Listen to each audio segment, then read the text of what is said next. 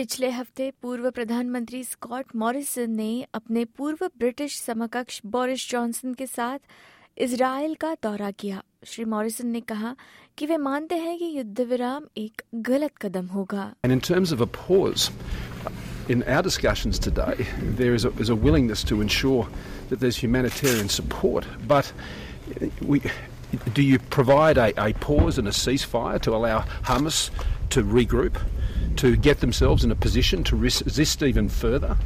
I mean, th- this is this is the play from Hamas, and we've got to be careful not to be suckered into it.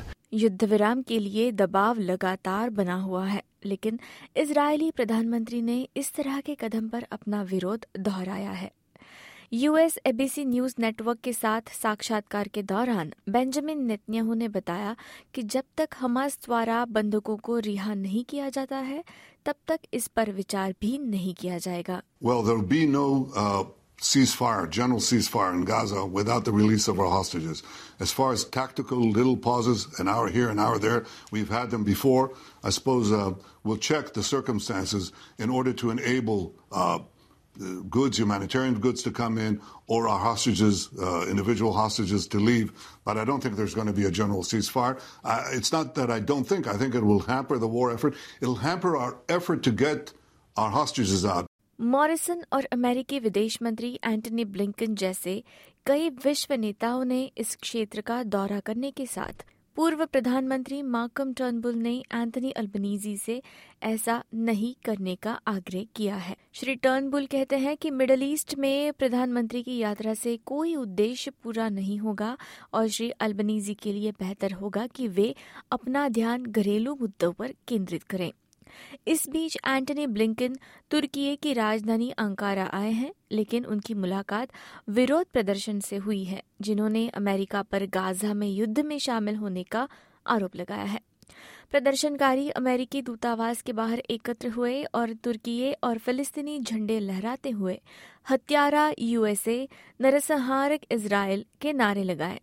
Religious workers union के अध्यक्ष Ali Yildiz कहते हैं कि उनके कार्य Palestinian लोगों का समर्थन करने के लिए है। İslam dünyasından Sometimes there are weak voices coming from the Muslim world, but these voices are not enough to stop the blood, tears, violence, and genocide there in Gaza. Therefore, it's on our conscience. We can't sit at home. And with the responsibility of being Muslim, we organise these events in connection with the tyrant's oppression to let the world know to hold the tyrants accountable. bu programları organize ediyoruz. ये विरोध तुर्की की संसद द्वारा Coca Cola और Nestle कंपनियों द्वारा बनाए गए सभी उत्पादों को उनके रेस्टोरेंट से हटाने के फैसले के साथ मेल खाता है। तुर्की ग्रैंड नेशनल असेंबली ने एक बयान जारी कर कहा कि गाजा संघर्ष में इसराइल का समर्थन करने वाली कंपनियों द्वारा बनाए गए सभी उत्पाद संसदीय परिसर में नहीं बेचे जाएँगे। गाजा में एक शीर्ष इजरायली सेना कमांडर ने घोषणा की है कि इजरायली रक्षा बल आईडीएफ के सैनिक दशकों में पहली बार गाजा शहर में काम कर रहे हैं। दक्षिणी कमान के commanding officer major general Yaron Finkelman हैं। During these hours, too, we are fighting at the most significant center of the Gaza Strip. This is where I just returned from now. For the first time in decades, the Israeli Defense Forces are fighting in the heart of Gaza City, at the heart of terrorism. This is a complex and difficult war, and to my sorrow, it also comes at a price. जबकि मानवीय युद्ध विराम का आह्वान जारी है, कुछ नेता इस बात की प्रतीक्षा कर रहे हैं कि युद्ध कब समाप्त होगा। बेंजामिन नेतन्याहू ने कहा है कि उनके देश को अनिश्चित काल के लिए स्ट्रिप में अपनी भूमिका निभानी होगी। लेकिन व्हाइट हाउस के राष्ट्रीय सुरक्षा प्रवक्ता जॉन कर्बी कहते हैं कि राष्ट्रपति जो बाइडेन इसका समर्थन नहीं करते हैं। We don't support a reoccupation of Gaza by the Israeli Defense Forces.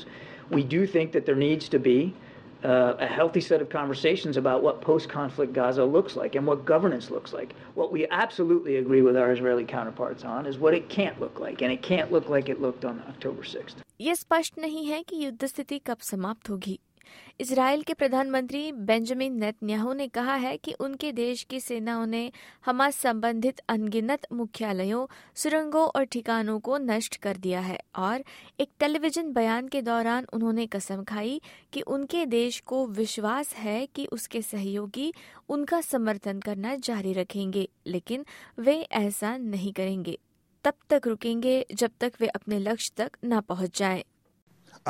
We will win. We will not stop until victory. I am in continuous contact with US President Joe Biden.